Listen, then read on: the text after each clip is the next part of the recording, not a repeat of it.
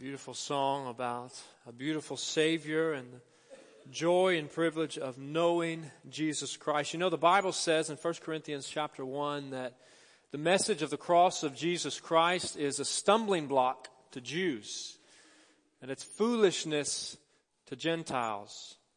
And indeed, those that are fully at home here in the world, that uh, love the world and the things of the world, uh, don't find Jesus' message very attractional. In fact, if, if this world seems good and all that's in it, then Jesus seems quite unnecessary.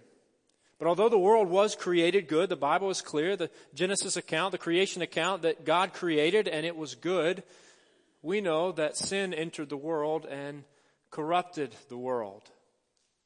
And as a result, we, we need a Savior and thank God He is a God who saves, He is a God who rescues, He is a God who redeems, and He has sent His Son to earth to do just that. In fact, Galatians chapter 1, opening verses, Paul is writing to believers and he says, Jesus gave Himself for our sins to rescue us from the present evil age, according to the will of our God and Father. Jesus gave Himself for our sins to rescue us from the present evil age according to the will of our God and our Father. Thank God that He is a rescuing God. He is a God who saves, and those who have been saved by grace through faith in His Son, Jesus Christ, experience salvation here and now, saved from guilt, saved, saved from shame, restored to a right relationship with God through Christ. But we also know that we won't experience the fullness of that salvation, the ramifications of that salvation until the Lord returns. And so this morning we have opportunity to look at uh, what that will be like. What it will be like for believers in heaven gathered around the throne of God, praising Him for all of eternity. So let me invite you to open your Bible with me to the final book of the Bible, the book of Revelation. Revelation chapter 7, which if you're using uh, a Pew Bible, and certainly would encourage you to. If you don't have a Bible with you, it should be on page 995. So I invite you to look at Revelation 7 with me as we continue looking at the end of uh, the written record of God's story. So as you find your place there, let me invite you to join me standing for the reading of God's Word. Revelation chapter 7, beginning in verse 9. God's Word reads, this way. And remember that this is John who has received this revelation, this compilation of visions, and he is recording what he saw. He says, After this I looked, and there before me was a great multitude that no one could count from every nation, tribe, people, and language, standing before the throne and before the Lamb. They were wearing white robes and were holding palm branches in their hands. And they cried out in a loud voice, Salvation belongs to our God, who sits on the throne and to the Lamb. All the angels were standing around the throne and around the elders and the four living creatures. They fell down on their faces before the throne and worshiped God, saying, Amen. Praise and glory and wisdom and thanks and honor and power and strength be to our God forever and ever. Amen. And one of the elders asked me, These in white robes, who are they and where did they come from? I answered, Sir, you know. And he said, These are they who have come out of the great tribulation. They have washed their robes and made them white in the blood of the Lamb. Therefore, they are before the throne of God and serve him day and night in his temple. And he who sits on the throne will shelter them with his presence. Never again will they hunger, never again will they thirst. The sun will not beat down on them, nor any scorching heat. The Lamb at the center of the throne will be their shepherd. He will lead them to springs of living water, and God will wipe away every tear from their eyes. Please join me in prayer. Lord God, we do ask you now to guide us in understanding the truths of your word. Father, I pray that you would take uh, my imperfect mind and the words that I utter and somehow go before them and Speak to us, guide us by your Spirit that we might catch a glimpse of this vision of heaven. And Lord, that we might be in awe of you, that we might be encouraged and strengthened to faithfulness to Jesus Christ our Lord. And it's in the name of Christ that we pray and ask these things. Amen. Well, you may be seated. I want to read a few names to you uh, this morning as we begin. James, son of Zebedee. Stephen. Peter. Andrew. Thomas. Polycarp. Perpetua. Felicity. Ignatius. William Tyndale. Thomas Cranmer. Oliver Plunkett. Dietrich Bonhoeffer, Cassie Bernall, Hani Abdel Masiha, Yusuf Shukri, Malak Ibrahim Sinwheat, Harold Nichols, and Randy Hensel. All of these men and women have something very significant in common, and that is that every one of these men and women are believed to have been killed for professing faith in Jesus Christ. These Christian martyrs span the centuries, the 2,000 years of the church's existence from various nationalities. And as we reflect on their lives, as we hear names such as that, we may be tempted to think that their lives were, were, were wasted, that they were taken far too soon. But the picture here in God's Word of Revelation chapter 7 is a beautiful picture of lives like theirs gathered around the throne of God experiencing protection and security and guidance and satisfaction and fulfillment from the King. They are not wasted lives, for they are faithful lives, men and women who gave their life following the Lamb, following Jesus Christ, our Lord and Savior. And as we look at God's Word this morning, we'll see that the faithful will enjoy the splendor of heaven the faithful, those who are faithful to Christ, those who follow Christ, recognizing that He is Lord, that He is Savior, will enjoy the splendor, the majesty, the beauty, the provision and satisfaction and joy of, of heaven. You know, the way of Jesus is not uh, the way of the world. The Jesus way and the world way are often set in contrast. Like Jesus, remember, was praying to his Father on behalf of his followers and saying that they were in the world, living in the world, but not of the world. They were different from the world, yet the world says, settle down here. This is it. Eat, drink, and be merry here. Jesus says, Come and follow me. Serve me and participate in making my name famous throughout the world. And the world says, Serve yourself. Make yourself famous. The Jesus way and the world way are not the same, yet the Jesus way is God's way. Jesus said, I am the way, the truth, and the life. No one comes to the Father except through me. John chapter 14, verse 6. And the way of Jesus, the Jesus way is far more fulfilling. It's far more satisfi- satisfying. If you don't believe me, try it. Don't try the world's way. We've all tried the world's way in some form or another, but try the Jesus way. The Jesus way satisfies.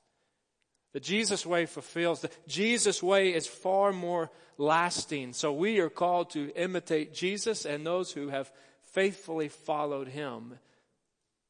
And so we have a picture here in Revelation 7 of God's people and of those who have faithfully followed Christ. So so, what does it look like to imitate them? What, what do they look like? Well, here we have a, a vision, we have a picture that God's people are multiracial and they're multinational and they're multicultural. Meaning what? Meaning that the gospel is for all. The gospel is for all. It is the news of salvation by grace alone, through faith alone, in the Lord Jesus Christ alone. And it is a message that is for all people. For every ethnicity and every culture, every, every background. It is a message for all. You don't have to spend much time in the book of Revelation to see that numbers in Revelation are often used and have some significance and often used in a symbolic fashion. And we mentioned the last time we were together, last Sunday, that uh, this 24 elders, these 24 elders that are uh, that come up in Revelation. They're in Revelation 4 and 5. And again, the elders are referenced here in chapter 7.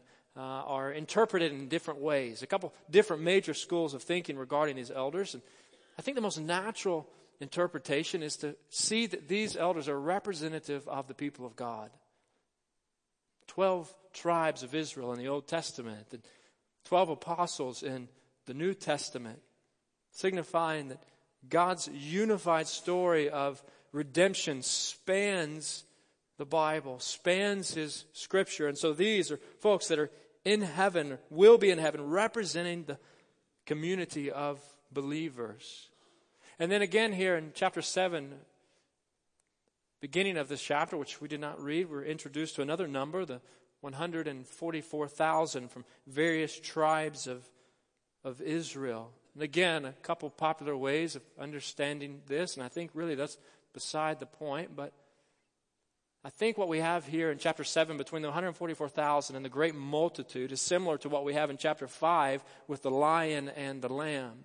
So remember chapter 5, John is told that there is one who can open this important scroll. There's one who can reveal the rest of God's truth, the rest of his story. Is told that it's the lion of the tribe of Judah, and he turns, and what does he see? He doesn't see a lion, but he sees a lamb. Well, likewise, here in chapter 7, he hears of this 144,000, and he turns and he looks, and what does he see? He sees a great multitude that no one can count from every nation, tribe, people, and language. So I think the 144,000 and the great multitude meant to convey the same thing, the same people. These are God's people, both Jewish and Gentiles, who span the generations and span the racial differences and national differences and cultural differences and ethnic differences who have gathered around the throne to worship God. And in the greater context of God's Word, this ought to take us far back to the beginning of His Word. God appeared to Abraham in Genesis chapter 15, and he told him that his descendants would be like the stars of heaven. And then again in Genesis chapter 17, he told Abraham that he would be the father of many nations. And here, indeed, in heaven, John sees, and we see through the written record of God's word that indeed there will be many nations who have been grafted into God's people and enjoy the privilege of knowing and following Him. After all, that's consistent with what Jesus said, is it not? Remember that conversation that Jesus had with his disciples just before he left the earth? He'd been crucified on the cross for their sins, for our sins, for the sins of the world, and he'd been raised back to life by the power of God from the dead, and he appeared to his disciples. And he told them, he said, All authority has been given to me. Therefore, go and make disciples of all nations baptizing them in the name of the Father and the Son and the Holy Spirit and teaching them to obey everything I have commanded you. And he says, and surely I am with you always to the very end of the age. And so here as John is receiving this vision and then passing along this truth to other churches in the first century and then now throughout the centuries, John must have been encouraged by this vision. Living under a somewhat oppressive regime in the first century, living under a domineering Roman emperor, constantly putting political and religious pressure on believers to compromise their faith in, in Christ. And here, John sees this vision the fulfillment of God's plans, the fulfillment of the Great Commission, and likewise, church. We ought to be encouraged by this vision in our day as well. In a day when great racial and religious tension and hostility, we are reminded from the truth of God's Word that He is the God of the nations. That He is not the God of blacks and He is not the God of whites. He is not the God of Asia and He is not the God of America. He is the God of the nations and He will be worshiped by people from every nation, tribe, people, and language. Jesus saves people from every ethnicity and every language and every culture. So because he is the God of the nations, church, let's share Christ with all types of people. Let's share Christ with all types of, of people. We don't have the luxury or the privilege of picking and choosing who we think is worthy of hearing the message of the gospel. or of who we think might respond favorably to Jesus. That's not our prerogative. The truth is that none of us are likely candidates for responding favorably to Jesus without the Spirit of God convicting us of our sin and need for a Savior. You see, to be a believer in Jesus is to be a follower of Jesus. There is no distinction in the New Testament church or the church today. To believe in Jesus is to be a disciple of Jesus. To be a disciple of Jesus is to be a missionary of Jesus. So let's participate in the great privilege of God's mission. Sharing and showing the love of Christ to the people of the world. For the faithful will enjoy the splendor of heaven. So let's live like this good news is for all. Everyone we encounter, but knowing that not all will respond favorably to the message. In fact, we know that some will adamantly oppose the message. We see that even indirectly right here from Revelation chapter 7 for after John sees this vision of this great multitude from every nation, tribe, people, and language. One of the elders, verse 13 in heaven, asks him, he says, These in white robes, this multitude, who are they and where did they come from? John takes the easy way out here. He doesn't even make an attempt to answer. He says, Sir, you know. And the elder said, These are they who have come out of the great tribulation. They have washed their robes and made them white in the blood of the Lamb. Friends, the central paradox of our faith, the central paradox of the Christian faith is that salvation comes through sacrifice. Salvation comes through, through sacrifice. And this counters our natural human tendency, right? The human tendency is to pursue power and might for the sake of influencing others, lording over others, exercising authority over over others, but Jesus comes in weakness and in sacrifice. Comes in humility, laying down his life for the world that we might have eternal life in him. The Jesus way is the way of suffering and the way of sacrifice. It's a way of service for the good of others and the glory of God. And one of the recent editions of the Over the Mountain Journal, one local church was described as a powerhouse. Certainly not criticizing uh, that writer, that church. Uh, and we understand what's being communicated there, but how ironic to describe a household of faith, servants of Jesus Christ as a powerhouse. We are servants of the King, called to serve Him and worship Him and exalt His name and to live for Him rather than ourselves. These here in Revelation chapter 7 who are gathered around the throne are described as those who have come out of the great tribulation. You know, throughout the book of Revelation, worship and judgment are continually contrasted. We see pictures of both, back and forth, back and forth. Those who believe in this Lamb, those who follow Jesus and rightly respond to Him are worshiping Him. They're bowing down before Him proclaiming his greatness, proclaiming his might, while others who are opposed to him and who have rejected him, who are characterized by evil and wicked in this world, are experiencing the judgment of God. The judgment of God is punishment for sin, but also as punishment that's meant to correct and to prod to repentance. This building of God's judgment throughout this book it's not all of a sudden at once completely unleashed. It's a building meant to cause the wicked to repent before the final outpouring of God's wrath. But as the wicked, as the evil, carry out their ways in the world, the righteous, followers of the Lamb, followers of Jesus, experience suffering and persecution as a result. Suffering that's not judgment from God on believers, but suffering that is allowed by God for a time.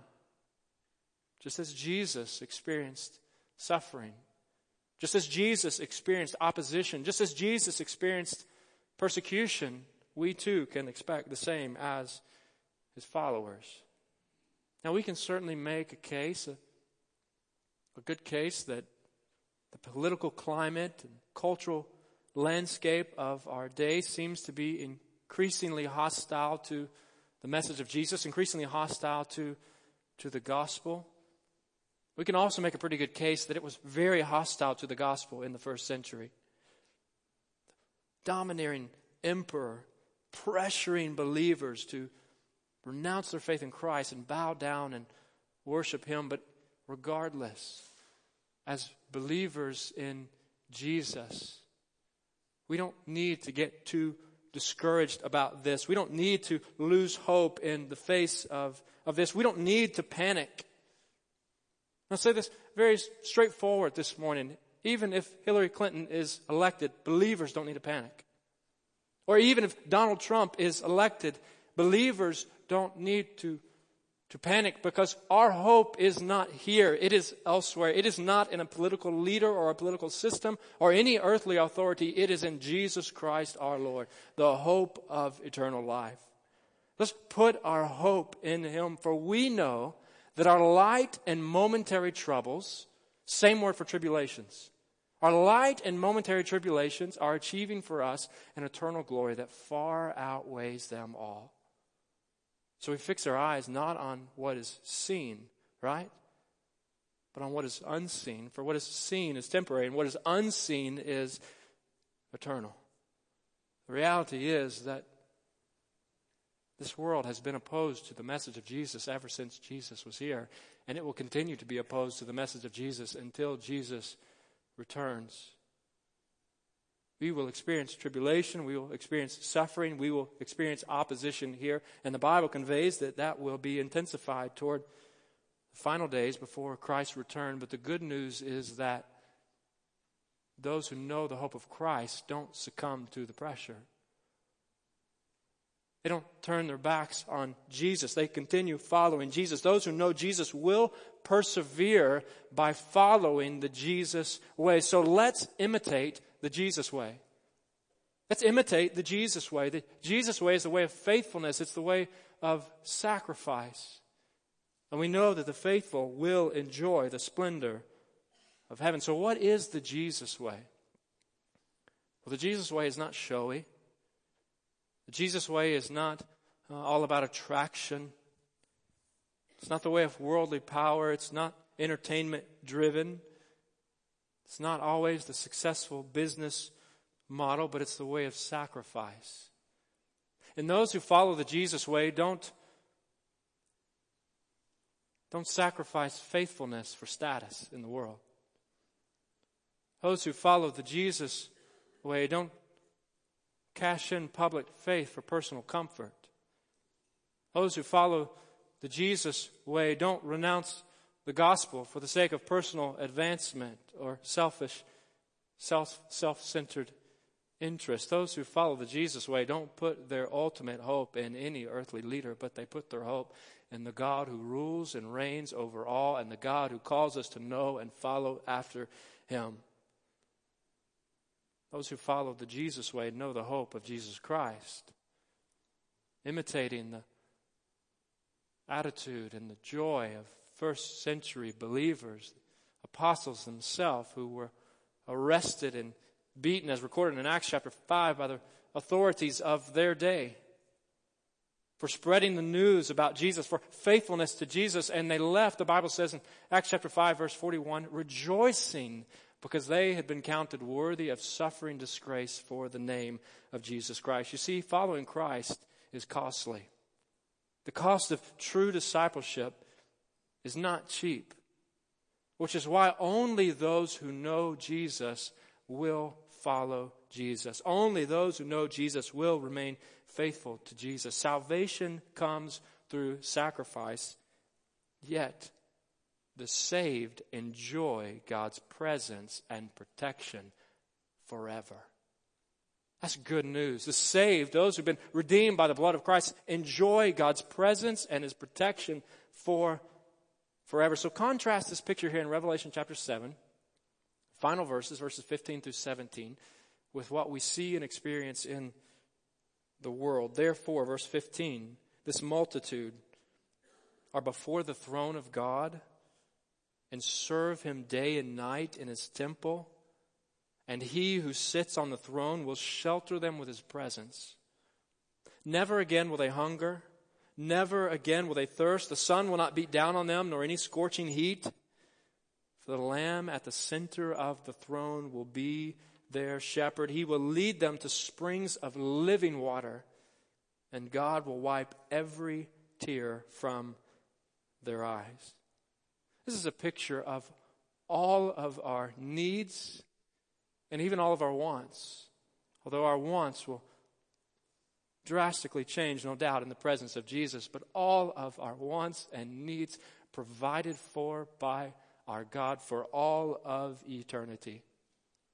That we will dwell in His presence and enjoy the fullness of His presence and His protection and security and satisfaction in Him because He came to dwell with us.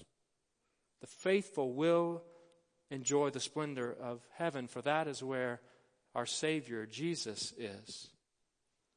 You know, the events of recent days and weeks, certainly even go back beyond that, are quite troubling here on earth. Another terrorist attack in France, gross devaluing of human life, military coup in Turkey, growing distrust among some regarding law enforcement in our nation, increasingly polarized political parties, two men arrested and imprisoned in Laos for sharing the gospel, a pastor confronted in Colombia by the National Liberation Army, guerrilla armies, demanding payment, demanding funding from several churches in order for them to receive protection and safety and provision.